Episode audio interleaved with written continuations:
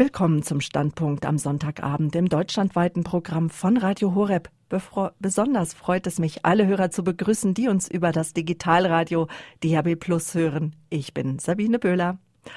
Heute Abend hören Sie die unglaublich spannende Geschichte von Don Piper, der sein Nahtoderlebnis zusammen mit Cecil Murphy aufgeschrieben hat. Das Buch 90 Minuten im Himmel, Erfahrungen zwischen Leben und Tod ist ein Bestseller, aus dem Sie jetzt gleich Auszüge des gleichnamigen Hörbuchs hören. Außerdem bin ich im Gespräch mit unserem Programmdirektor Pfarrer Dr. Richard Kocher über die Erlebnisse des evangelischen Predigers Don Piper. Pfarrer Kocher, einen guten Abend nach Balderschwank. Guten Abend, liebe Zuhörer, guten Abend, Sabine. Liebe Zuhörer, ich erzähle Ihnen jetzt ganz kurz die Geschichte des Baptistenpredigers Don Piper. Er war damals 38 Jahre alt, als auf dem Rückweg von einer Konferenz seines Gemeindeverbandes dieser tragische Unfall passierte. Nämlich bei einem schweren Autounfall wurde Don Pipers Auto von einem LKW völlig zerquetscht. Die Sanitäter konnten nur noch Don Pipers Tod feststellen. Sein lebloser Körper lag in dem Autowrack, doch seine Seele erlebte bereits die unbeschreibliche Schönheit des Himmels. 90 Minuten nach dem Unfall kehrte Don Piper wie durch ein Wunder ins Leben zurück. In den folgenden Monaten durchlebte er eine schmerzhafte Zeit der Rekonvaleszenz. Doch was ihn in dieser Zeit tröstete, waren die wunderbaren Erlebnisse im Himmel, die sein Leben nachhaltig verändert haben. Pfarrer Kocher, vielleicht zuerst mal die Frage, wie sind Nahtoderlebnisse, Erlebnisse im Himmel generell zu bewerten? Ich kann Ihnen nur hier meine persönliche Sicht mitteilen. Sie zeigen generell formuliert, dass es offensichtlich einen Kern im Menschen gibt, der den individuellen Tod überdauern wird. Ein plumper Materialismus, wie er ja vom Marxismus etwa gelehrt wird, dass der Mensch komplett verlöscht, nicht mehr existiert, wenn er stirbt, scheint mir dadurch auch ja, ganz egal, wie man diese Nahtoderlebnisse jetzt im Einzelnen deuten will, widerlegt zu sein. Es zeigt einfach, dass das, was die christliche Theologie die Seele nennt, existiert, dass sie offensichtlich existieren kann nach außerhalb und ohne den Körper.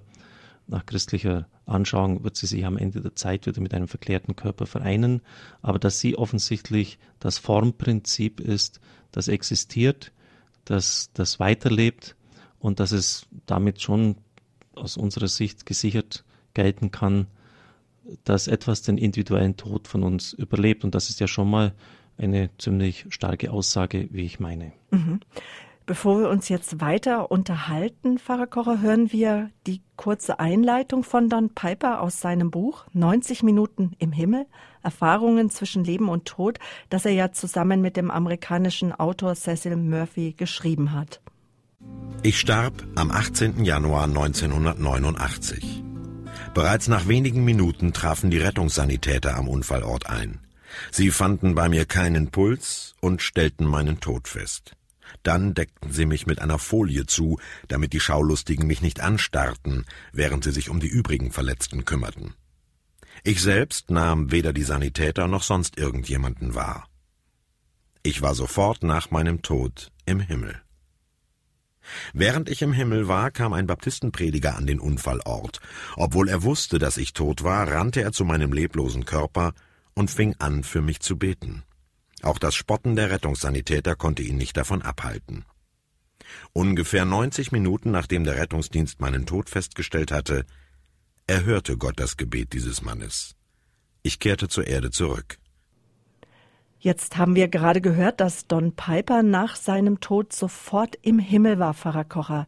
Jedoch, nach Lehre der römisch-katholischen Kirche, durchwandert der Verstorbene einen Prozess der Läuterung, mit dem er auf den Himmel vorbereitet wird. Dieser Reinigungsort bzw. der Reinigungsprozess, das Fegefeuer, ist komplett ausgeblendet in den Schilderungen von Don Piper. Wie ist denn das zu erklären? Nach der Lehre der katholischen Kirche gibt es tatsächlich das Purgatorium, der Reinigungsort. Und wenn man die Heiligen der Kirche ernst nimmt, ich nehme jetzt etwa Heilige Teresa von Avila her, die ja Kirchenlehrerin ist, äh, dürfte es kaum jemand sein, der an diesem Ort der Reinigung vorbeikommt, weil wir nicht in der Liebe völlig ausgereift sind. Romano Guardini hat gesagt, die nicht erkannte Wahrheit muss nacherkannt werden. Äh, das sind sozusagen Nachhilfe, Nachsitze, Stunden in das himmlische Jerusalem. So lesen wir der Apokalypse, kann niemand eingehen, der nicht in der Liebe vollendet ist. Es ist ja ein Unterschied, ob jemand jetzt wirklich endgültig gestorben ist und vor Gott steht.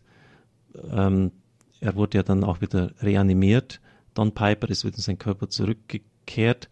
Oder ähm, ob er jetzt wirklich ähm, den individuellen Tod schon erlitten hat, der unwiederbringlich äh, sich ereignet. Darf ich also dazwischen, also, das müssten Sie nochmal sagen, der wurde nicht reanimiert, es wurde für ihn gebetet. Es wurde für ihn gebetet, ja. Ähm, aber es ist sozusagen jetzt von all diesen Leuten, die jetzt gestorben sind, oder von all diesen Menschen, die jetzt ein Nahtoderlebnis hatten, kann man jetzt nicht davon ausgehen, dass sozusagen das Programm, was Gott sonst mit dem Menschen im Einzelnen vorhat, schon komplett ähm, Anführungszeichen abgespult wird. Er durfte einfach gnadenhalber einen Blick in das himmlische Jerusalem werfen. Er hat eine Ahnung gehabt, wenngleich er selber die letzte Schwelle, das schreibt er auch in seinem Buch, nicht überschreiten konnte. Er hat das himmlische Jerusalem gesehen, er durfte durch ähm, das Tor hindurchblicken, er hat diese Straße aus Gold gesehen, die wie Glas war, also mit menschlichen Worten nicht ähm, ausdrückbar ist, aber er äh, ist selber, hat jetzt Gott auch nicht gesehen und ist selber jetzt nicht äh, in diese Stadt hineingegangen nach katholischer Lehre. Folgt ja, wenn jemand stirbt, also wenn es endgültig ist, Gott hatte das auch gesehen, dass es bei ihm nicht endgültig ist, die Konfrontation mit Gott im Licht des Herrn, im Licht Gottes sieht der Mensch sein eigenes Leben und erkennt dann sofort, wo Gott auf ihn zugegangen ist, wo er von der Wahrheit abgewichen ist, wo er mit dem Plan Gottes übereingestimmt hat oder nicht. Und diese Begegnung, schreibt Don Piper, hat ja ausdrücklich nicht stattgefunden. Das muss man schon auch festhalten. Erst das kommt ja auch in seinen Berichten ganz klar zum Ausdruck. Abgesehen davon gibt es durchaus auch von Freikirchern ähm, die jetzt die katholische Fegfeuerlehre nicht teilen, schon Elemente. Ich denke etwa an die visionären Bilder und auch so Art Nahtoderlebnisse von Rick Joyner in seinem Buch Der letzte Aufbruch. Er beschreibt hier eine Gruppe der törichten Jungfrauen, wie er sie nennt, die auch im Himmel äh, sind, die dort sozusagen zusammengefasst sind. Äh, die, das sind Menschen, die ihr Leben eigentlich vertan haben. Sie sind zwar gerettet, aber haben nicht daraus gemacht, was Gott mit ihnen beabsichtigt hat.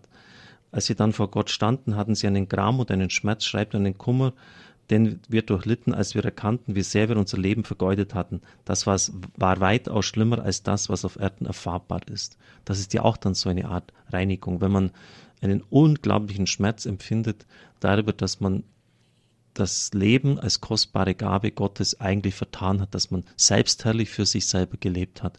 Das, wenn Sie solche Formulierungen finden, ist ja das im Grunde genommen nichts anderes als auch die katholische Fegfeuerlehre. Viele Menschen haben gerade Angst vor dem Fegfeuer. Wie ist denn das jetzt, nachdem es ja so viele Nahtoderlebnisse auch gibt, die zu lesen sind und auch Gloria Polo ist in den letzten Jahren durch Deutschland gereist, um ihr Zeugnis zu erzählen. Sie hat eine regelrechte Katechese empfangen in der Zeit, als sie tot war, die vielleicht auch für manche, die sie gelesen haben, erst einmal angstmachend und erschreckend ist und uns auch in die Verantwortung nimmt. Was meinen Sie, wie für uns, die wir hier auf der Erde weiter bleiben und von Nahtoderlebnissen hören, wie sind sie zu bewerten für uns jetzt und so, wie sollten sie auch unser Leben verändern? Also wenn man, Sie haben jetzt Gloria Polo erwähnt, das zur Kenntnis nimmt, dann geht es schon darum, das Leben als kostbare Gabe Gottes zu erkennen. Es ist eine einmalige Chance. Es zeigt auch, zumindest bei den Nahtoderlebnissen, die Sie jetzt erwähnt haben, ähm, und da gibt es noch viele weitere von Todd Burpo, Den Himmel gibt's echt, die erstaunliche Erlebnis eines Jungen zwischen Leben und Tod. Oder ich nehme es von George Ritchie, auch ein Klassiker, Rückkehr von Morgen. Ähm, es zeigt, dass das Leben eine einmalige Gabe ist, dass wir offensichtlich nicht reinkarniert werden. Im Hebräerbrief heißt es, dass wir ein einziges Mal äh, dieses Geschenk des Lebens bekommen und dass wir es als Chance nützen sollen. Ich habe vorher schon die törichten Jungfrauen genannt, die nicht vorbereitet waren auf die Begegnung mit dem Bräutigam. Das ist übrigens auch ein biblisches und ein schönes Bild.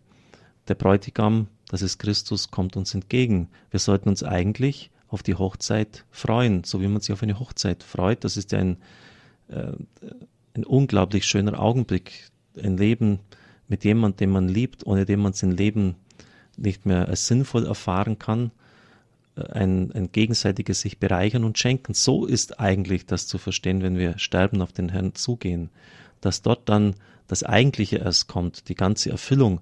Dieses Denken ist uns schon äh, irgendwie auch abhanden gekommen, äh, wenn man uns irgendwie eingeredet hat, wir dürfen nicht so sehr auf das Jenseits starren, äh, wir müssen uns hier mhm. bewähren. Karl Marx hat ja das besonders auch kritisiert, vielleicht auch teilweise zu Recht, weil eine fehlgeleitete Theologie äh, zu sehr auf das Jenseits geschaut hat, aber wir sind derzeit in der anderen Gefahr, dass wir zu sehr jetzt auf den Augenblick, auf das Jetzt fixiert sind und nicht mehr ausblicken auf das Jenseits. Mhm.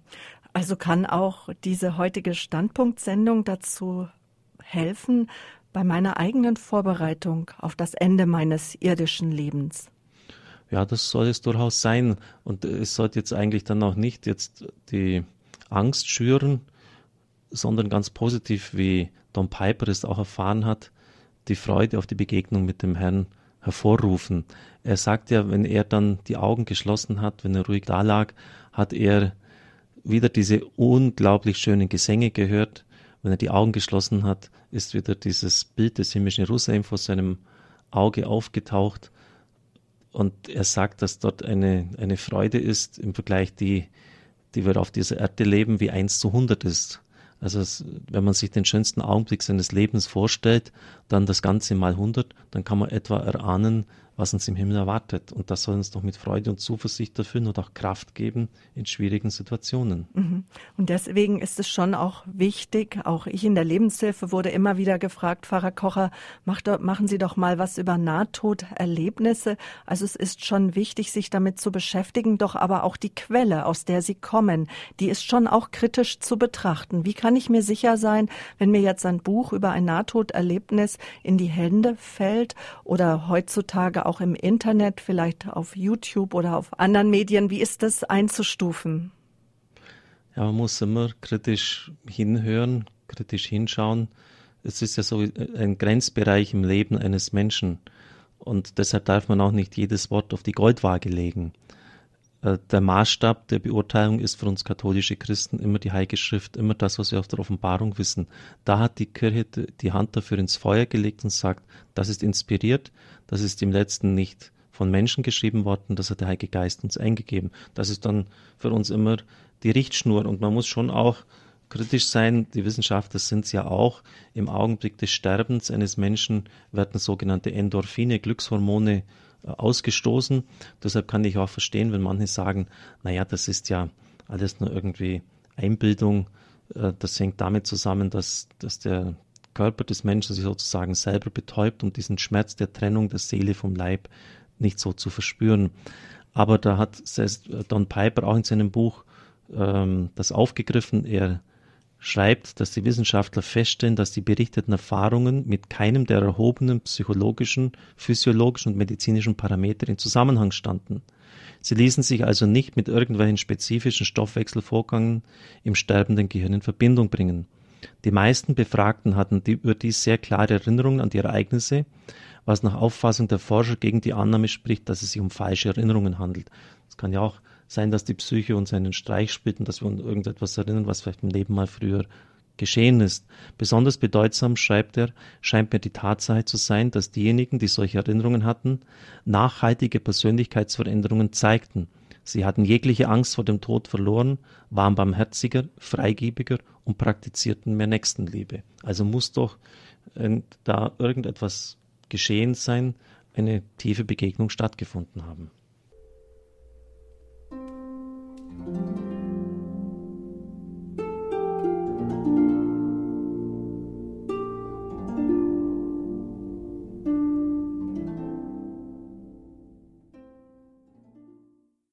Jetzt haben wir schon so viel über das Buch gesprochen, liebe Hörerinnen und Hörer. Ich hoffe, Sie sind jetzt ein Stück weit neugierig geworden auf das Hörbuch von Don Piper.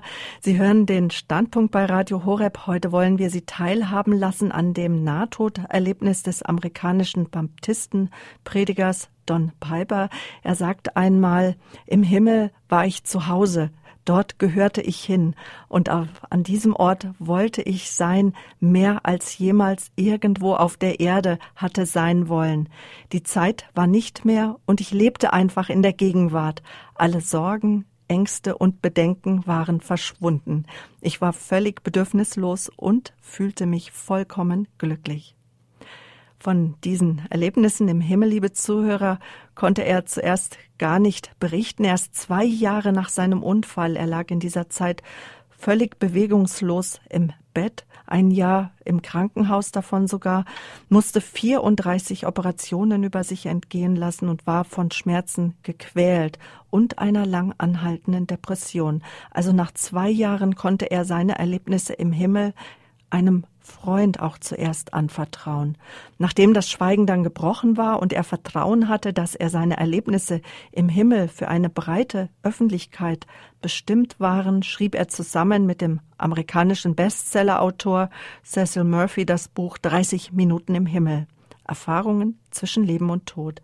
Es gehört zu den meistgelesenen christlichen Büchern. Auszüge gibt es als Hörbuch und wir hören jetzt die Kapitel der Unfall, meine Zeit im Himmel und die Musik des Himmels. Es liest Andreas Malessa. Der Unfall. Die Baptist General Convention of Texas ist ein regionaler Gemeindeverbund und hält für den Bundesstaat Texas jährlich drei Konferenzen ab.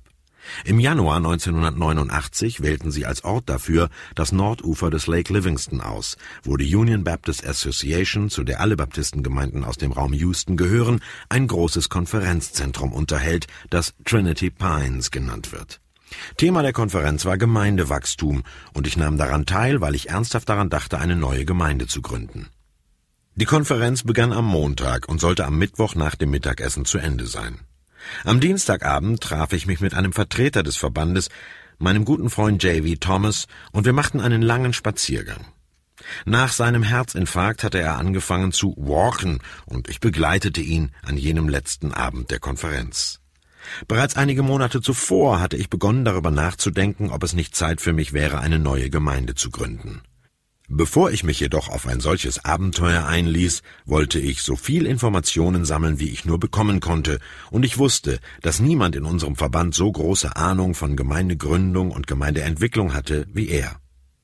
Als wir an jenem Abend miteinander spazieren gingen, sprachen wir über mein Gemeindegründungsprojekt, wann ich damit anfangen sollte und wo eine Neugründung sinnvoll wäre. Unser Spaziergang und unser Gespräch dauerten etwa eine Stunde.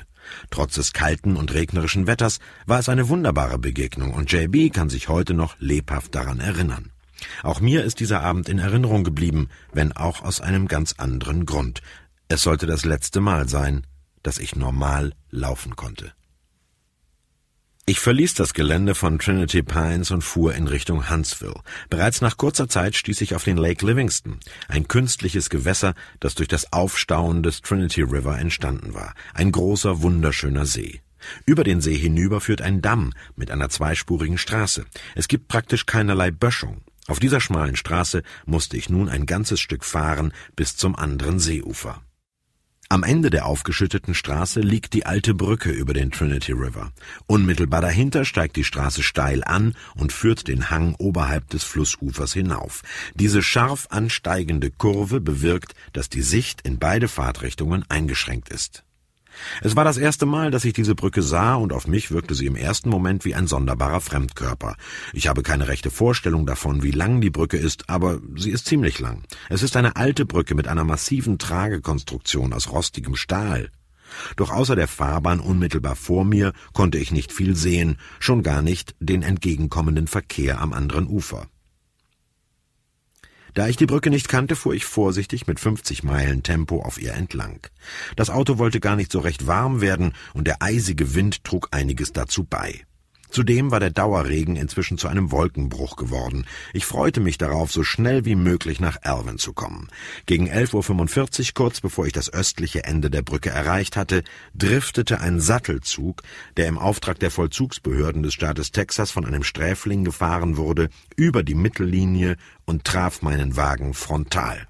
Der schwere LKW drückte mein kleines Auto gegen die Leitplanke und überrollte es. Ich erinnere mich bruchstückhaft an einige Details, doch das meiste, was ich über den Unfallhergang weiß, stammt aus dem Polizeiprotokoll und von Zeugenberichten. Nach den Schilderungen der Augenzeugen schlingerte der LKW nach dem Zusammenprall auf die andere Seite der schmalen Brücke und fegte noch zwei weitere Autos von der Fahrbahn. Sie fuhren vor dem LKW her und waren mir unmittelbar zuvor auf der Gegenfahrbahn begegnet. Der Polizeibericht besagt, dass der Laster, als er mich traf, ziemlich schnell fuhr, so an die 100 Stundenkilometer. Schließlich brachte der unerfahrene Lkw-Fahrer sein Gefährt nahe dem anderen Ende der Brücke zum Stehen. Am Steuer der beiden anderen Fahrzeuge, die ebenfalls in den Unfall verwickelt wurden, saßen ein junger Vietnamese und ein älterer Mann weißer Hautfarbe. Obwohl sie ziemlich unter Schock standen, hatten sie doch nur geringfügige Schnittverletzungen und ein paar blaue Flecken davongetragen. Weil sie auf medizinische Hilfe verzichteten, wurde keiner von beiden ins Krankenhaus gebracht. Aufgrund der hohen Geschwindigkeit, mit der der LKW gefahren war, wird im Polizeibericht die Aufprallgeschwindigkeit beim Unfall mit etwa 110 Meilen, das sind etwa 175 Stundenkilometer, angegeben. Dieser Wert kommt dadurch zustande, dass der LKW etwa 60 Meilen pro Stunde fuhr und ich die Brücke mit 50 Meilen pro Stunde passierte. Der Lkw-Fahrer musste sich später vor Gericht dafür verantworten, dass er sich nicht an die Geschwindigkeitsbegrenzung gehalten hatte. Wie sich herausstellte, besaß er für einen Lkw dieser Größe überhaupt keinen entsprechenden Führerschein. Das Aufsichtspersonal im Gefängnis hatte einfach nach Freiwilligen gefragt, um einen Versorgungstransport zu fahren. Da er sich als einziger gemeldet hatte, wurde ihm die Aufgabe übertragen. Hinter ihm waren zwei Vollzugsbeamte in einem anderen Fahrzeug gefahren. Der Fahrer des LKW war beim Unfall unverletzt geblieben und auch das Fahrzeug nur leicht beschädigt worden. Mein Ford dagegen war völlig zerquetscht und von der Fahrbahn gefegt worden. Nur das Brückengeländer hatte mich davor bewahrt, in den Fluss zu fallen. Nach Zeugenberichten riefen die Vollzugsbeamten vom Unfallort aus sofort medizinische Unterstützung vom nahegelegenen Gefängnis herbei, die bereits nach wenigen Minuten eintraf. Jemand untersuchte mich und konnte keinen Puls mehr feststellen. Er folgerte daraus, dass ich beim Unfall auf der Stelle gestorben sein musste. Ich selbst habe keinerlei Erinnerungen an den Vorfall, weder an die Kollision noch an irgendetwas, was sich daraufhin zugetragen hat. Wie durch einen Donnerschlag war mein Leben innerhalb einer Sekunde ausgelöscht worden.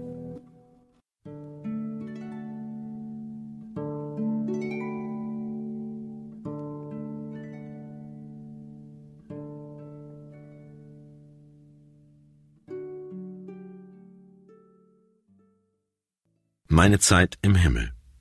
Als ich starb, ging ich nicht durch einen langen, dunklen Tunnel hindurch. Ich hatte nicht das Gefühl, irgendwie langsam hinüber zu gleiten und später wieder zurückzukommen. Ich erlebte auch nicht, wie mein Leib sich auf ein Licht zubewegte.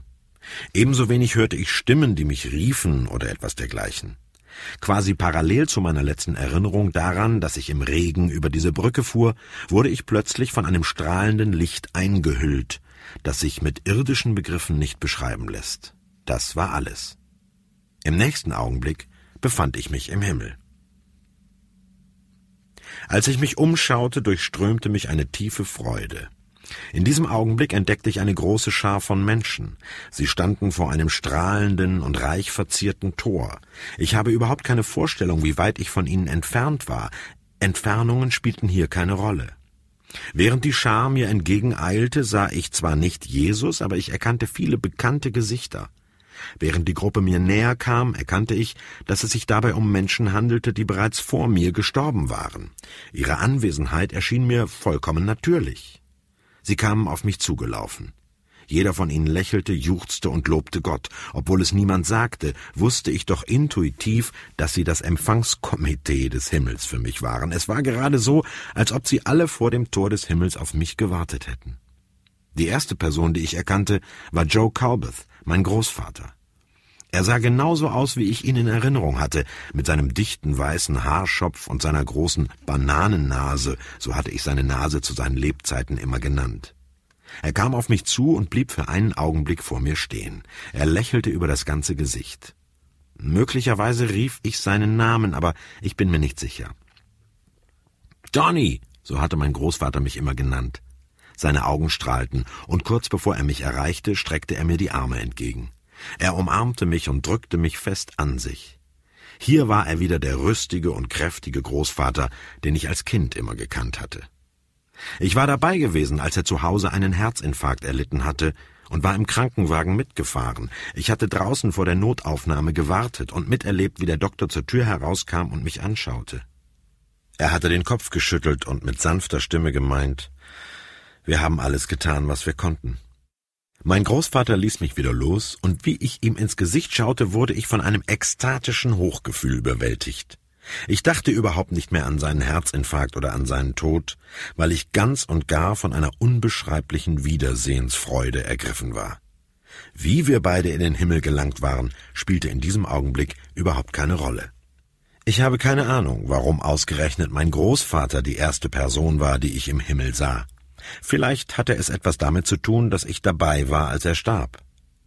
Es war nicht so, dass er eines der großen geistlichen Leitbilder meines Lebens gewesen wäre, obwohl er glaubensmäßig sicherlich einen positiven Einfluss auf mich gehabt hatte. Ich kann auch gar nicht mehr sagen, wer als nächstes kam, nachdem ich meinen Großvater begrüßt hatte. Die Schar umringte mich. Einige umarmten mich, einige wenige küssten mich auf die Wange, wieder andere schüttelten mir die Hand.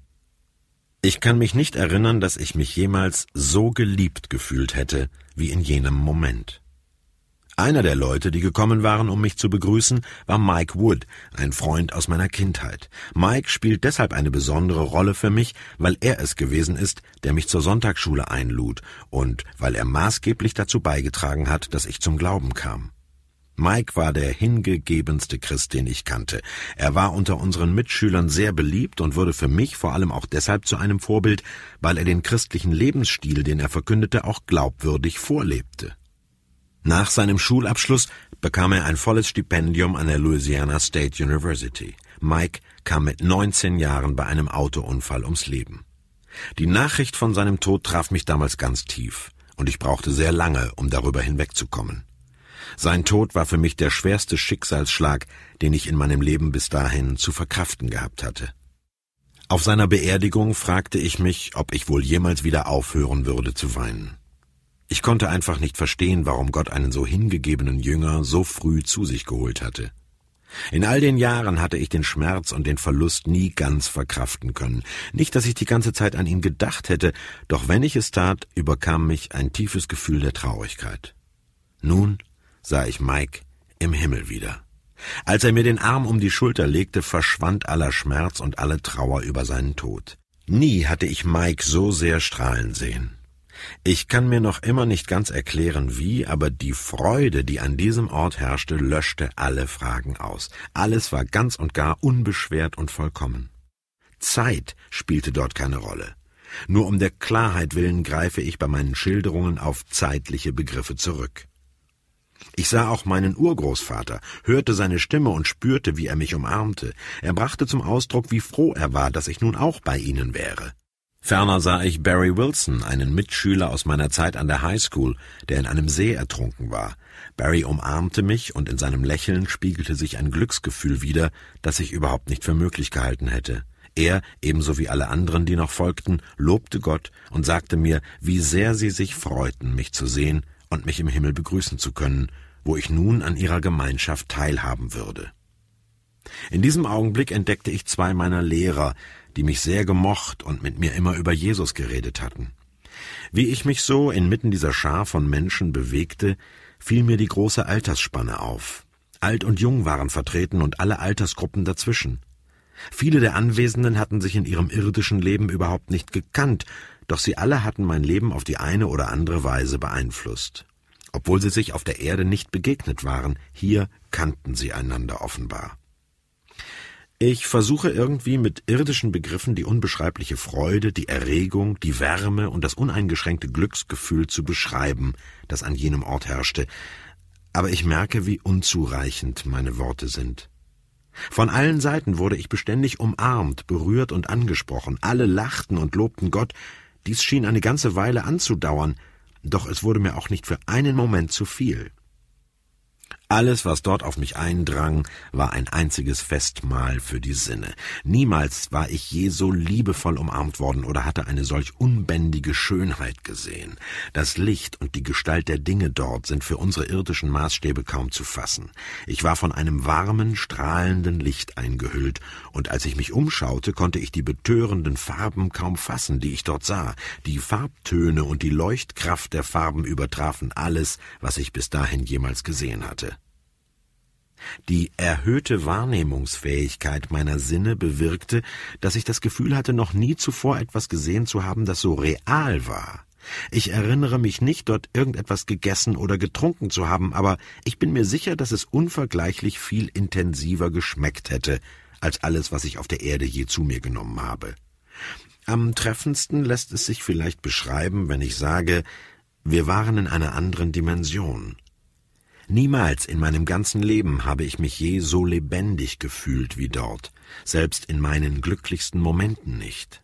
Völlig sprachlos stand ich vor dieser Menge von Menschen, die mich liebten, und versuchte alles in mich aufzunehmen. Wieder und wieder hörte ich, wie sehr sich alle darüber freuten, mich zu sehen und wie glücklich sie darüber waren, mich nun bei sich zu haben.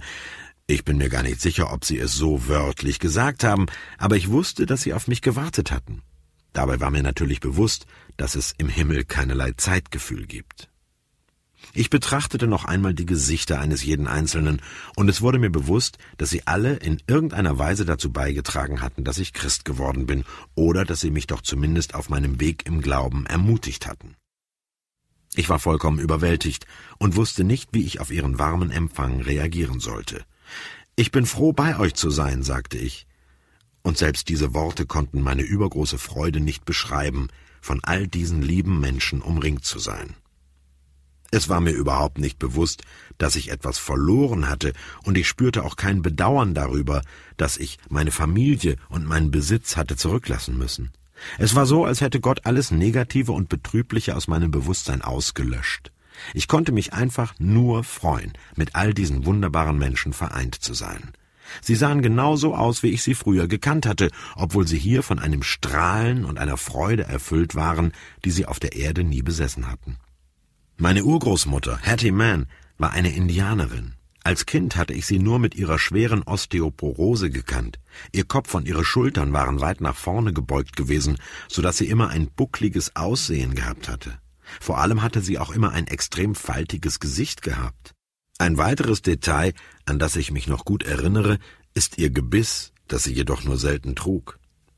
Als sie mich hier im Himmel anlächelte, da hatte sie strahlend weiße Zähne.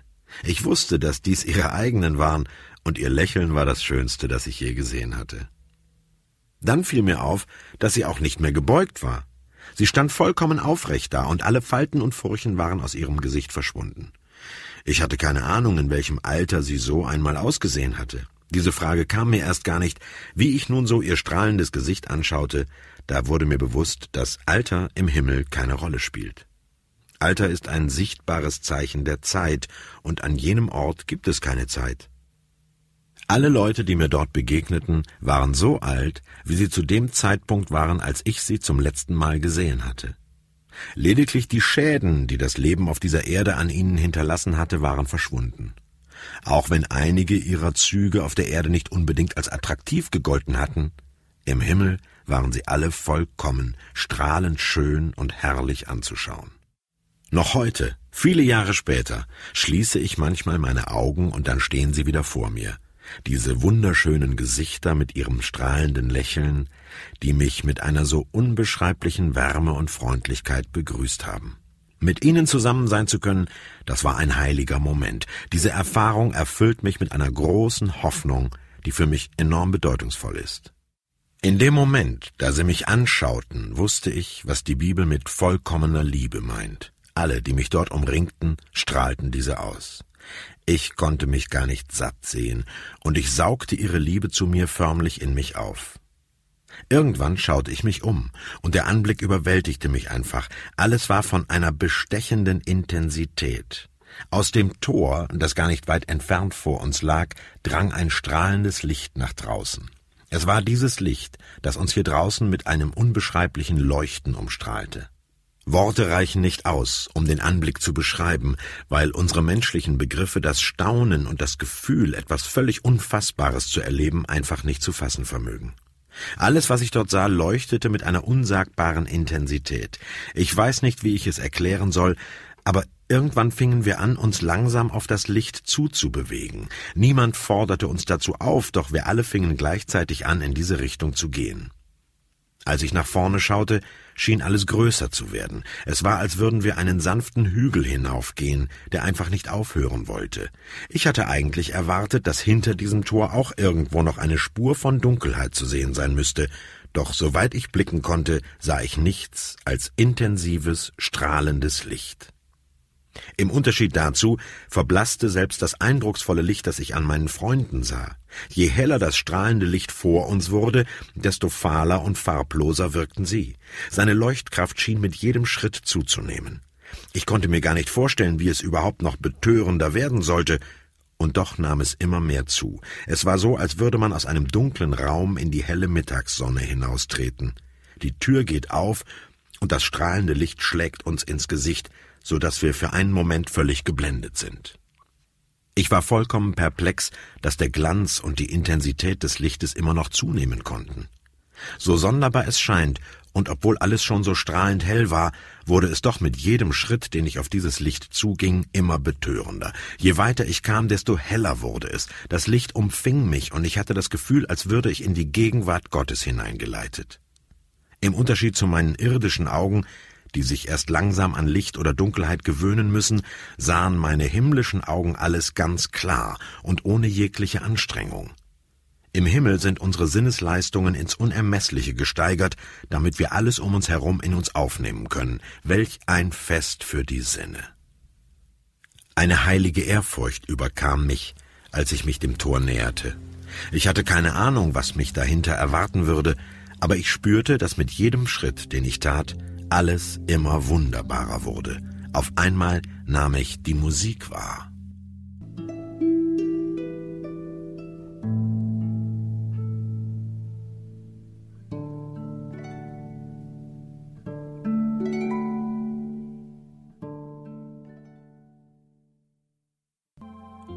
Als kleiner Junge spielte ich viel draußen auf den Wiesen und im Wald.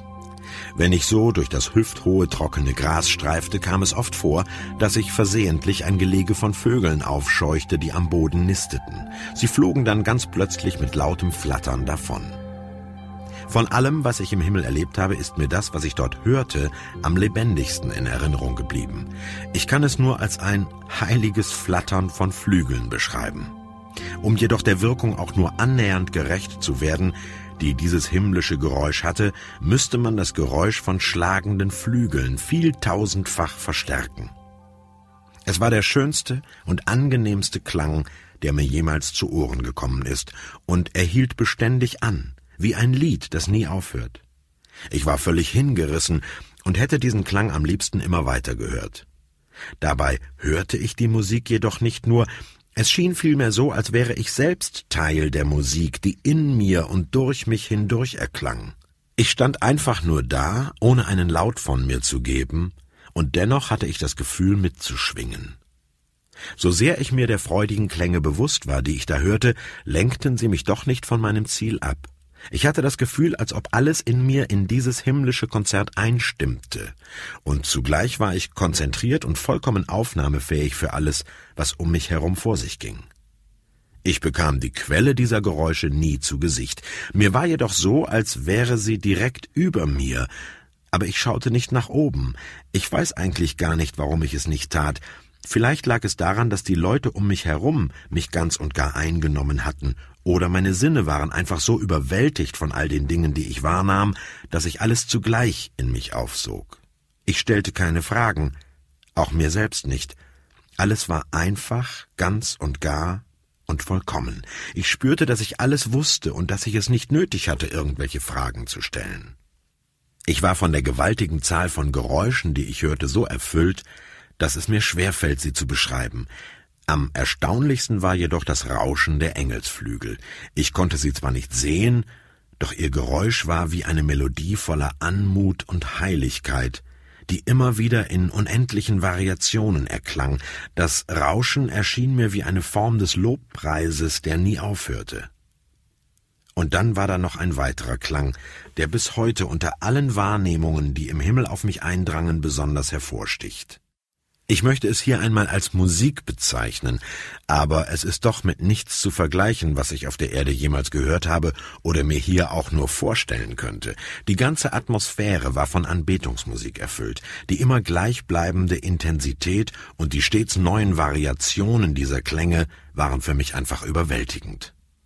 Die Anbetung nahm einfach kein Ende. Doch was mich am meisten faszinierte, war die Tatsache, dass hier hunderte von Liedern zugleich gesungen wurden und alle verherrlichten Gott.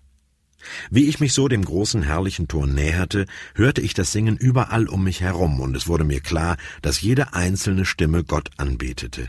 Ich spreche hier von Stimmen, doch in Wirklichkeit war es mehr als das. Einige der Stimmen klangen so, als ob die Musik von Instrumenten stammte, aber ich war mir nicht ganz sicher, es war mir im Grunde genommen auch gar nicht wichtig. Alles war vom Lobpreis Gottes erfüllt, doch diese Töne und Melodien hatte ich noch nie zuvor gehört. Halleluja, lobt ihn, Ehre sei Gott, Preis sei dem König. Dies waren einige der Wortfragmente, die ich aus der Musik heraushören konnte. Ich weiß nicht, ob sie von Engeln kamen oder von Menschen. Ich war so tief berührt und von der himmlischen Stimmung ergriffen, dass ich gar nicht weiter um mich herum schaute. Mein Herz war von einer Freude erfüllt, wie ich sie nie zuvor erlebt hatte und obwohl ich an diesem Lobgesang nicht beteiligt war, hatte ich doch das Gefühl, dass mein Herz in diese überschwängliche Freude mit einstimmte.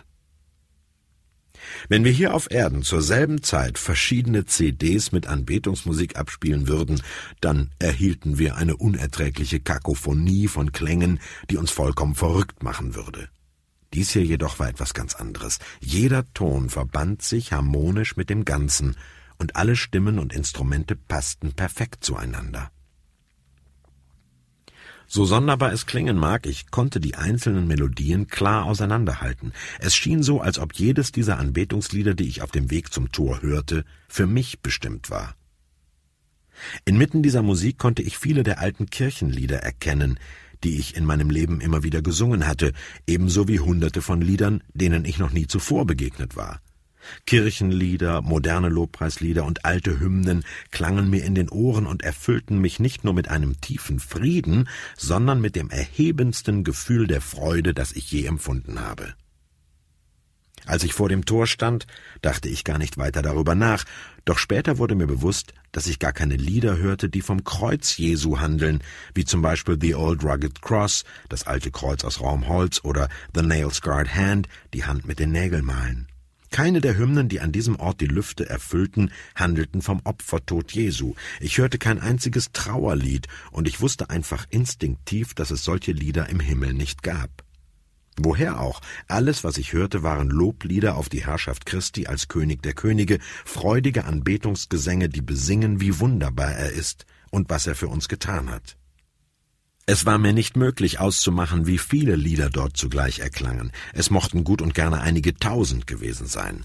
Dennoch war es überhaupt nicht chaotisch, weil ich die Fähigkeit besaß, jede einzelne Melodie herauszuhören und den Text zu verstehen.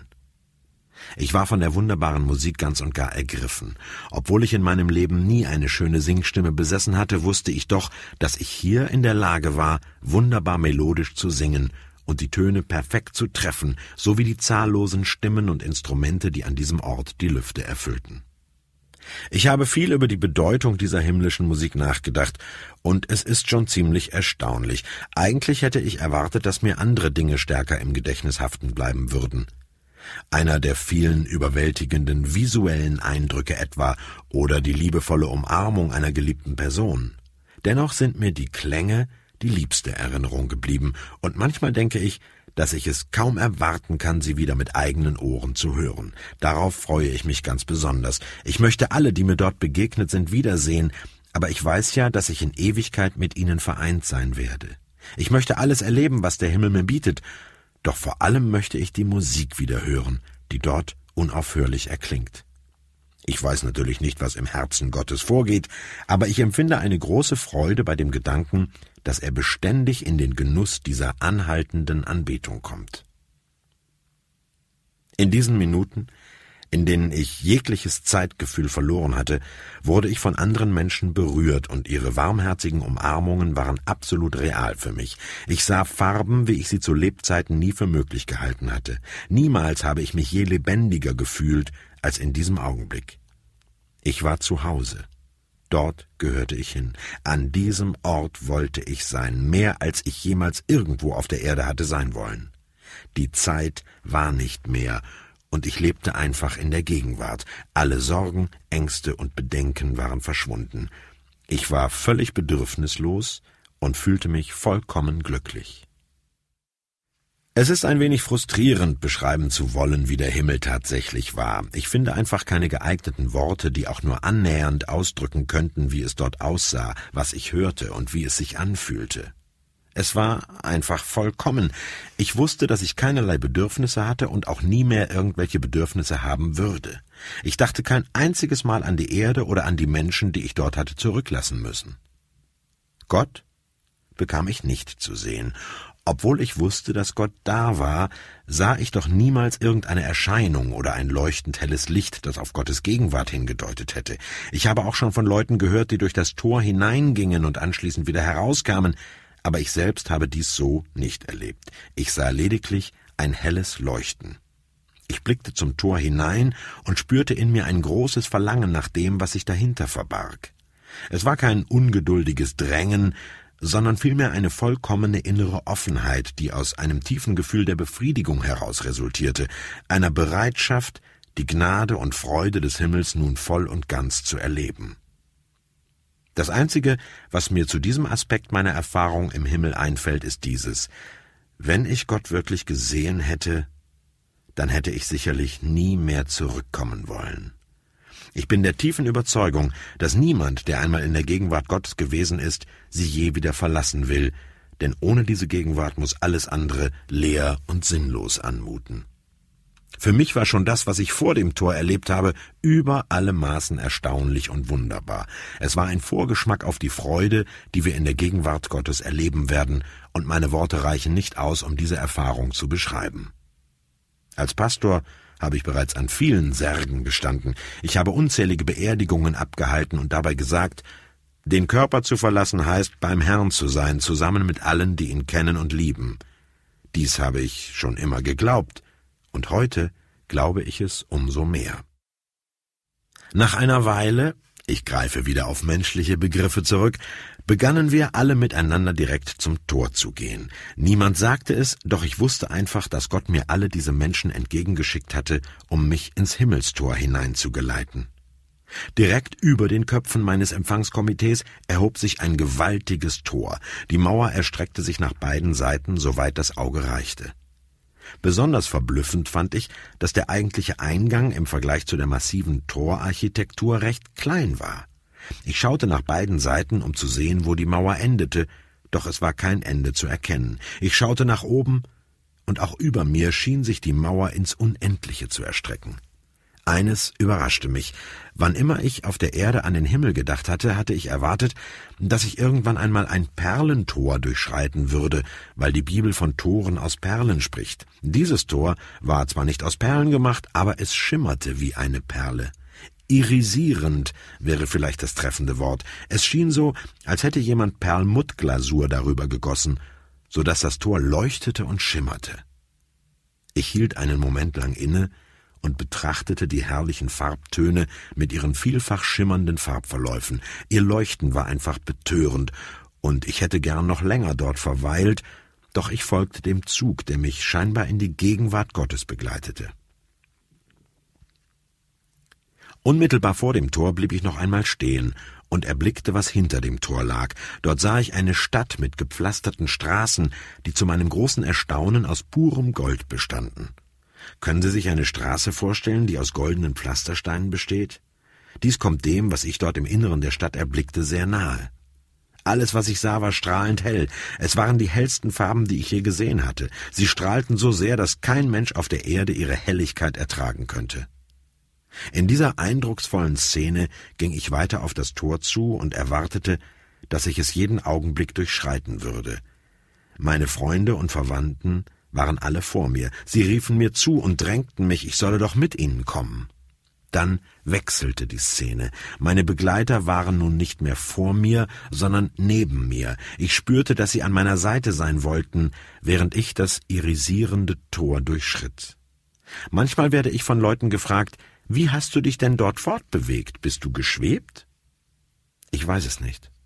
Ich habe mich einfach zusammen mit den Leuten, die mir zur Begrüßung entgegengekommen waren, auf das Tor zu bewegt. Während wir uns gemeinsam dem Tor näherten, wurde die Musik lauter und sogar noch lebendiger. Es war ein wenig so, als würde man sich langsam einer grandiosen Veranstaltung nähern, die man bislang nur von weitem gesehen hat und deren Lärm man schon von weitem hört. Je näher wir kamen, desto intensiver und lebendiger wurde alles. Als wir am Tor angekommen waren, schienen meine Sinne noch einmal ein Stück empfindsamer zu werden, und ich fühlte mich wie in einem Rausch tiefster Beglückung. Kurz bevor ich das Tor durchschritt, hielt ich noch einen Moment lang inne. Ich weiß auch nicht mehr warum. Ich war voller Spannung und konnte es kaum erwarten, einzutreten. Ich wusste, dass drinnen alles noch wunderbarer sein würde als die Dinge, die ich bis dahin erlebt hatte. Ich stand kurz vor der Erfüllung eines Traums, der das Herz eines jeden Menschen erfüllt. Ich war im Himmel und war im Begriff, das Perlentor zu durchschreiten. In diesem kurzen Moment des Innehaltens änderte sich noch etwas. Nun hörte ich die Musik und die vielen tausend Stimmen, die Gott anbeteten, nicht mehr nur, sondern ich war selbst Teil des Chores. Ich gehörte dazu und ich war darin aufgegangen. Ich war an jenem Ort angekommen, nach dem ich mich so lange gesehnt hatte. Ich verweilte noch einen Augenblick, um den Anblick in mich aufzunehmen, bevor ich durch das Tor eintrat. Auf einmal jedoch, so plötzlich wie ich vor dem Tor des Himmels angelangt war, verließ ich es wieder.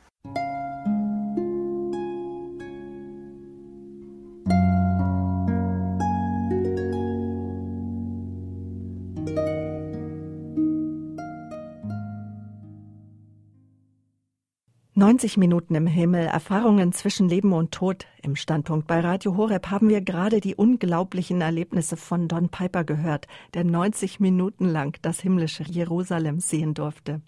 Empfangen wurde er von Menschen, die ihm vorausgegangen waren in den Himmel. Sie waren voller Liebe von überall her hörte er Stimmen, die alle zugleich Gott lobten und ihm Hymnen sangen. Dann sprach er von dem Rauschen der Engelsflügel, deren Melodie voller Anmut und Heiligkeit war. Er sagte, Niemals in meinem ganzen Leben habe ich mich je so lebendig gefühlt wie dort, selbst in meinen glücklichsten Momenten auf der Erde nicht. Pfarrer Kocher, wenn man das jetzt gehört hat, Müssen wir da überhaupt noch Angst haben vor dem Tod, vor dem Sterben? Ja, Sie haben es selber ja schon gesagt, eigentlich nicht. Aber trotzdem äh, wird immer diese kreatürliche Angst des Menschen bleiben. Wir beten ja nicht umsonst im Ave Maria jetzt um der Stunde unseres Todes, weil sich dort oft sogar noch sie, der Schächer am Kreuz, das ewige Schicksal eines Menschen entscheiden kann. Es ist die letzte Möglichkeit für Gut und Böse, die Schlacht zu gewinnen. Deshalb ist es schon ein, ein ganz entscheidender Augenblick, der über eine ganze Ewigkeit entscheiden kann eines Menschen. Außer dieser ganz normalen kreatürlichen Angst zu sterben, bleibt sicher auch eine gewisse Beklommenheit, denn der Mensch, so sagen es zumindest die Heiligen, spürt jetzt, dass er seinem Schöpfer gegenübertritt, seinem Vater, den, der ihn geschaffen hat. Das ist die Barmherzigkeit, das ist richtig. Es ist aber auch den, der fragt, was hast du aus deinem Leben gemacht? Und da ist schon auch dann ein instinktives irgendwie Spüren oder Ahnen, ja, dass man es vielleicht nicht so gelaufen ist, wie es hätte laufen sollen. Deshalb glaube ich, dass immer auch eine gewisse Besorgnis, eine gewisse Angst mitschwingen wird, wenngleich natürlich für den Christen das, was ich vorher erwähnt habe, im Vordergrund sein sollte und müsste, nämlich dass es seinem Bräutigam, seinem Herrn, seinem Erlöser entgegengeht. Es kann allerdings auch sein, das muss man ausdrücklich auch hier festhalten, dass jemand an dem Schicksal des Herrn in der Nachfolge bis zum letzten Teil hat. Und wir wissen, dass Christus bei Markus und Matthäus mit dem furchtbaren Schrei stirbt, mein Gott, mein Gott, warum hast du mich verlassen? nach außen hin, von der Oberfläche her gesehen, wir wissen ja, dass er bei Lukas und Johannes dann nochmal andere Worte, Vater, in deine Hände lege ich meinen Geist, aber jetzt bei Markus und Matthäus ist es ähm, ein Leben im Scheitern, seine wesentliche Mission, Israel zu sammeln, das Volk dem Herrn entgegenzuführen, dass als Messias angenommen, dass er als Messias angenommen wird, hat nicht stattgefunden. Und es gibt genügend Zeugnisse von Heiligen, welche die Nachfolge bis hinein in diese Verlassenheit im Sterben anzutreten hatten. Das ist kein Hinweis darauf, dass die besonders sündhaft wären, sondern Gott hat ihnen die Nachfolge bis hinein in diese Verlassenheit und Tod zugemutet. Also das ist auch eine mhm. Möglichkeit, die man ganz realistisch im Blick nehmen muss. Mhm. Welche Frage sich da unweigerlich anschließt, ist auch, was ist mit den, Fe mit den Seelen im Fegefeuer, die ja schon auch unendlich leiden und die sicherlich vielleicht auch zu Recht Angst gehabt haben vor dem Tod? Ja, es ist, es ist, wie ich schon sagte, sie spüren, dass jetzt jemand Rechenschaft fordert. Hm. Für das moderne Bewusstsein ist das der Affront schlechthin. Wir legen ja Wert auf unsere Freiheit, wir wollen uns nicht beschränken lassen. Und die Aussage, dass jemand, der kommt, einmal kommt und sagt, so, und jetzt leg Rechenschaft ab, ist für uns eine unglaubliche Ohrfeige. Denn wir meinen ja, das wird uns ja überall gesagt, wir können tun und lassen, was immer wir wollen. Das ist ja die Ideologie, die heute sich immer mehr verbreitet. Die Annahme, dass wir von Gott her kommen, auf ihn hin zurückgehen und Rechenschaft einmal ablegen müssen für unser Leben, das ist für viele geradezu unerträglich. Aber es ist so. Und wenn man das einmal bedenkt, dann fällt eigentlich so diese neuzeitliche Autonomie, die fähige Selbstbestimmung wie ein Kartenhaus in sich zusammen. Das ist eine Ideologie, die von der Offenbarung her in keinster Weise gedeckt ist. Hm, was ich mich auch gefragt habe bei der Vorbereitung jetzt auf die Sendung, ob Nahtoderfahrungen ein, als Beweis dafür gedeutet werden können, dass es den Himmel wirklich gibt, weil wir wollen ja so gerne Beweise haben und wir wollen auch Beweise dafür haben, dass wir vielleicht nach der Läuterung wirklich dann Gott schauen dürfen. Beweisen werden sie es nie wirklich können. Ähm, die Heilige Schrift muss uns eigentlich im letzten genügen, aber es sind wertvolle Hinweise. Sie haben jetzt gesprochen, ob es den Himmel wirklich gibt. Da gibt es jetzt auch so ein neues Buch, das auch wieder sehr viel Verbreitung gefunden hat von Todd Burpo, auch wieder ein amerikanischer Pastor. Den Himmel gibt's echt. Die erstaunlichen Erlebnisse eines Jungen zwischen Leben und Tod, der als Dreijähriger auch Erlebnisse vom Himmel hatte, die sein Vater als Pastor gar nicht ernst genommen hat, bis er dann feststellte, dass sein Sohn die schwersten theologischen Fragen ganz leicht beantworten konnte, sogar Fallstricke, die er ihm gelegt hat, als er ihn gefragt hat, ja, wie war das dann am Himmel, als es da Abend wurde, hab's also der Schlafen gedeckt, hat er lachend gesagt, da gibt's doch gar keinen Schlaf mehr. Das ist immer Tag dort. Ähm, und Jesus, ja, wie hat er ausgeschaut? Ja, der hat so seltsame Marker. Was für Marker? An den Händen. Ja, welche Farbe haben die? Rot. Also das heißt, er hat die verklärten Wundmale an seinem Leib ich erachte das schon als, als Geschenke, als Hinweise, die Gott uns gibt, dass es die Ewigkeit gibt und auch das, woran wir glauben, nämlich die letzten Dinge, Tod, Gericht, Himmel und Hölle. Hm. Pfarrer Kocher, der Don Piper, der musste schmerzhaft erleben, wieder in seinen menschlichen Körper zurückzukehren. Und das kurz bevor er vor dem Tor des Himmels stand, dem Tor zu Gott angelangte. Anschließend haderte er zwar mit seinem Leben auf Erden, aber die Angst vor dem Tod, die war gewichen. Was, Sie haben es auch eben in unserem Vorgespräch schon kurz angedeutet, übrigens Forscher auch als ein Beweis für die Richtigkeit von Nahtoderlebnissen deuten. Hm, so gesehen ist doch eine Nahtoderfahrung etwas wünschenswert Positives, oder? Ja, wenn Sie das Buch von ihm gelesen haben, dann werden Sie sehen, dass diese Erfahrung einen großen Preis hatte. Man hat da ähm, so eine Schraubenfixierung angebracht nach einem russischen Forscher, ich glaube Elisarov genannt, die alle sechs Stunden angezogen werden musste, die Schmerzwellen im Körper auslöste, äh, so schreibt er, die man sich nicht vorstellen konnte. Ähm, ich glaube, dass das schon irgendwie auch äh, im Zusammenhang steht. Er wäre fast verrückt geworden vor Schmerzen, hat auch ein ganz zerstörtes Leben dann zunächst nach Hause hin gehabt mit seiner Familie, mit, seiner, mit seinem beruflichen Weg, wenn er das, äh, wenn er nicht diese Erfahrung des Himmels gemacht hätte. Ich glaube, dass das schon auch irgendwie zusammengehört. Er hat dann die Kraft bekommen, im Hinblick auf diese ewige Herrlichkeit, die auf ihn wartet, das auszuhalten. Und in gewisser Weise kann man ja auch sagen, Sie haben vorher vom Fegfeuer gesprochen, dass das das Fegfeuer auf Erden war, ein mhm. vorweggenommenes Fegfeuer. Diese, diese unglaublichen Schmerzen. Und es hat immer auch etwas Positives. Er hat dann im Krankenhaus später, als es ihm einigermaßen besser ging, schmerzfrei ist er nie mehr ganz geworden, andere besuchen können und sie trösten können. Er konnte ihnen dann äh, aus eigener Erfahrung berichten, wie das ist, wann es auch jetzt wieder besser wird und sie zum Durchhalten aufgefordert. Manche Menschen wollten sich das Leben nennen, nehmen. Durch seinen Beistand ist das verhindert worden. Vielleicht auch eine Aufgabe von Gott her, dass ihm Gott das zugemutet hat, um anderen helfen zu können. Mhm. Aber das gehört für mich irgendwie zusammen. Es ist eine ganz außerordentliche Gnade gewesen, die er bekommen hat. Er hat die Angst vor dem Sterben verloren. Er wusste jetzt, dass, dass es das gibt. Das ist nicht mehr nur zu glauben. Er hat es selber erlebt und gesehen, aber es hat auch ganz wörtlich verstanden seinen Preis gehabt. Mhm. Zwei Fragen noch in dem Zusammenhang, nämlich einmal, er hat ja nicht nach dem Warum, also, oder doch, er hat schon auch gefragt nach dem Warum, weil das ist ja dann etwas, was schon sehr quälend auch sein kann. Wenn man jetzt die Verbreitung seines Buches betrachtet, er hat ja selber dann als ursprünglich auf Kassetten gesprochen, viele Vorträge darüber gehalten, dann kann man einen Grund vielleicht darin finden, dass er vielen Menschen wieder Hoffnung gegeben hat.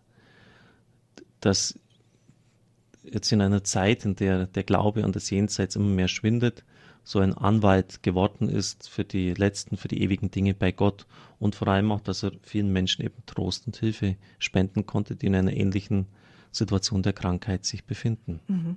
Aber Gott hat ihm nicht direkt den Auftrag gegeben, darüber zu sprechen. Bei Gloria Polo war das anders. Sie hat ja ein Regelrecht, ist ja beauftragt worden, niederzuschreiben, was Gott sie hat sehen lassen. Das ist richtig. Manche Dinge ergeben sich vielleicht erst im Lauf des Lebens so. Und so hat er dann ähm, am Anfang, weil er auch sehr nüchtern ist, sich zurückgehalten. Er hat auch mit sich selber ins Reine kommen müssen, habe ich mir das nur eingebildet. Und als er dann diese innere Gewissheit bekommen hat, ist er diesen Weg gegangen. Es gibt unterschiedliche Formen einer Beauftragung von oben.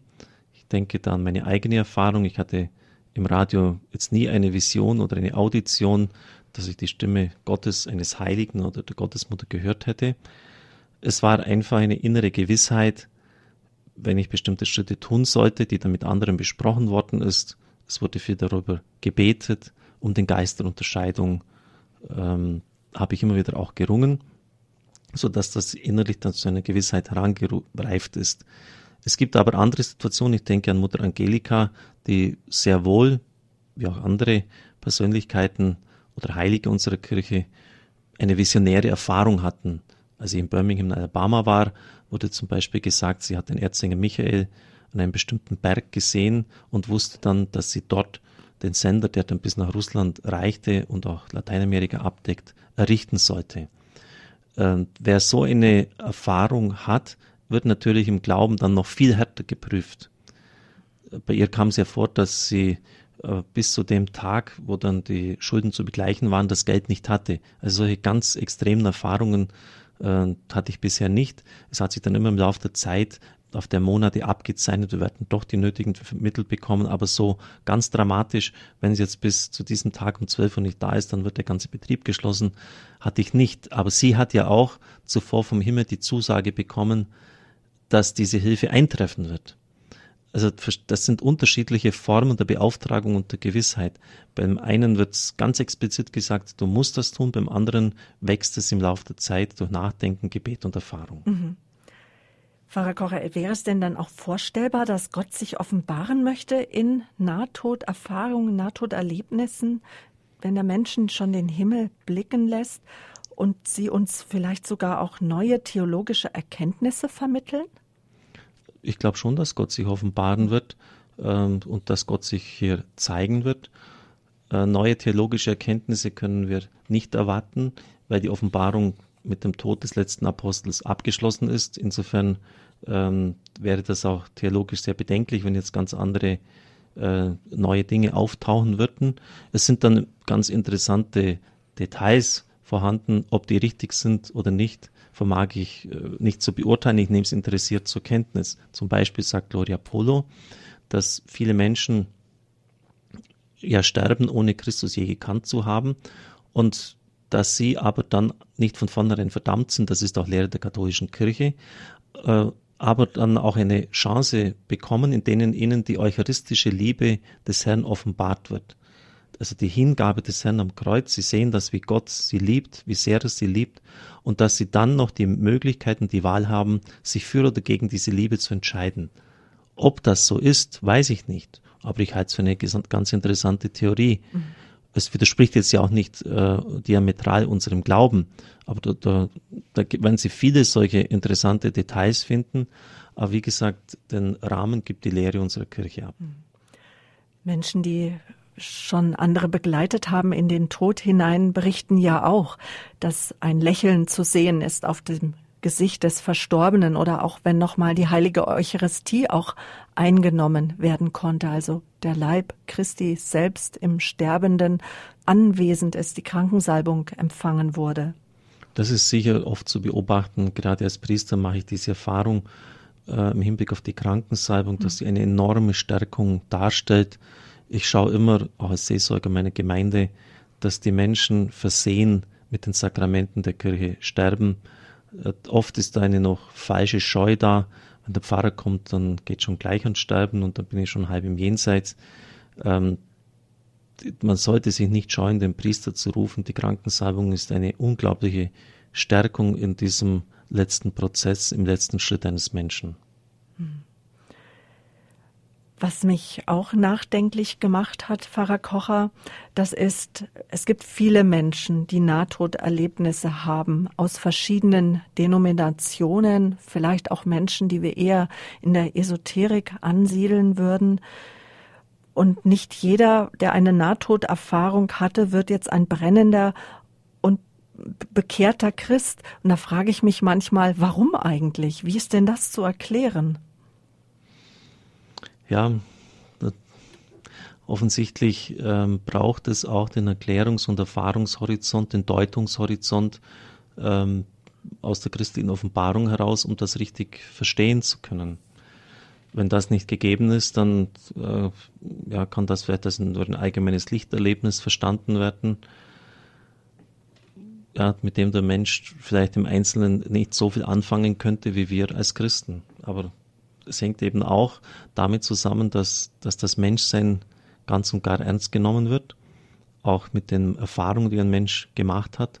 Und vielleicht könnte es sonst auch das, was ihm sonst gezeigt wird, mhm. wenig oder schlecht einordnen. Mhm. Das ist jetzt zumindest meine armselige Erklärung hierfür. Mhm. Wie, wie sind da zum Beispiel auch die Schriften von Frau Dr. Elisabeth Kübler-Ross einzustufen? Sie befasste sich mit dem Tod und dem Umgang mit Sterbenden, mit Trauer und Trauerarbeit und sie gilt ja als Begründerin auch der Sterbeforschung und die Schweizerin sprach als eine der ersten vom Phänomen der Nahtoderfahrung. Ich habe mich seit dem Studium nicht mehr damit auseinandergesetzt. Angeblich hätte sie diesen Weg in die Esoterik jetzt dann deutlich beschritten. Ja, Leider bin ich da nicht kompetent zu diesem Gebiet. Man müsste jetzt im Einzelnen mhm. anschauen, was sie da, was sie da mhm. schildert. Aber das ist in der Tat vielleicht schon etwas, woran man sehen kann, dass sie eben, wessen Geisteskind ist derjenige, der von Nahtoderfahrungen berichtet, wie Sie eben schon sagten. Es bedarf in der Tat auch der Deutung. Ja, genau, das ist es. Mhm. Vielleicht jetzt zum Abschluss nochmal. Wir wollten Mut machen mit dieser Standpunkt-Sendung. 90 Minuten im Himmel, Erfahrungen zwischen Leben und Tod haben wir eben gehört von Don Piper. Sie haben schon vor etlichen Jahren, als das Buch herauskam, auch schon in Ihren Mittagsansprachen gerade die Himmelerfahrungen von Don Piper gedeutet. Wie hat das zum Beispiel Ihr Leben auch verändert? Es hat mich damals sehr angesprochen. Ich habe es dann noch für einige Predigten verwendet. Es hat mich einfach gefreut. Es war für mich eine Bestätigung äh, dessen, was in der Heiligen Schrift steht. Es ist wahr, zumal auch die Heilige Stadt öfters von, nicht nur von Don Piper, sondern auch von anderen, ich habe schon erwähnt, Todd Burpo oder George Ritchie gesehen worden ist. Das ist der eigentliche Ort, wo wir hingehören es ist hilfreich in, in, schwierigen, in traurigen Situationen des Lebens, sich das immer wieder ins Gedächtnis zu rufen. Wir sind im letzten nicht für diese Erde erschaffen, sondern etwas, für etwas viel Größeres. Würden Sie sagen, auch so ein Buch wie 90 Minuten im Himmel oder das Buch Den Himmel gibt es in echt, ist solch ein Buch geeignet für Menschen, die vielleicht aufgrund schwerster Erkrankungen auf ihr Lebensende zugehen, solche Schriften zu lesen? würde ich schon empfehlen. Dankeschön. Danke für das Gespräch. Das war die Standpunktsendung heute 90 Minuten im Himmel. Erfahrungen zwischen Leben und Tod von Don Piper. Wir waren im Gespräch mit unserem Programmdirektor Pfarrer Richard Kocher. Mein Name ist Sabine Böhler. Ich möchte mich jetzt von Ihnen verabschieden. Danke für Ihre Aufmerksamkeit, fürs Zuhören. Noch der Hinweis, wenn Sie sich für die einzelnen Bücher interessieren, die wir erwähnt haben, dann gehen Sie doch bitte ins Internet auf unsere Homepage horeb.org. Unter dem Button Programm finden Sie den jeweiligen Sendetag der Sendung und dort wiederum die Informationen die Ihnen natürlich auch der Hörerservice gerne gibt. Der Hörerservice ist erreichbar immer montags bis freitags am Vormittag von 9 bis 12 Uhr und dann auch am Nachmittag, zum Beispiel Montag, Dienstag und Donnerstag Nachmittag 13 bis 16 Uhr und am Mittwoch Nachmittag sogar von mittags 1 Uhr, also 13 Uhr bis abends 18 Uhr. Der Hörerservice hat die Telefonnummer 08323 96 75 110. Die Rufnummer finden Sie natürlich auch auf unserer Homepage horeb.org oder auf der Rückseite von unserem Programmfaltblatt. Möchten Sie die Sendung noch einmal hören? Nehmen Sie doch gerne unser Podcast-Angebot in Anspruch. Auch unter www.horeb.org gehen Sie dort unter Podcast in die Rubrik Standpunkt. Dort finden Sie die Sendung betitelt. Oder ein CD-Mitschnitt schicken Ihnen gerne die Kollegen vom Radio Horeb CD-Dienst zu. Dazu die Rufnummer 08323 9675 120. Noch ein Hinweis auf die Standpunktsendung in der nächsten Woche. Dann erwartet sie Gabi Fröhlich. Thema wird sein für alle, für viele. Es geht um die Kontroverse um die veränderten Wandlungsworte. Wir hören dazu einen Vortrag von Professor Dr. Christoph Ohli. Er ist in Trier tätig. Und angekündigt haben wir die Sendung auch in unseren Höhepunkten. Ja, liebe Zuhörer, in naher Zukunft wird es in den Wandlungsworten der Heiligen Messe heißen, mein Blut, das für euch und für viele vergossen wird. Und die veränderte Übersetzung der lateinischen Worte promultis mit für viele, bisher für alle, die hat Papst Benedikt XVI. nach eingehenden Beratungen für alle muttersprachlichen Messbücher angeordnet, diese Veränderung. Und es geht dabei um eine klarere Übersetzung und nicht jedoch um eine Veränderung des Glaubens, dass Gott alle Menschen retten möchte.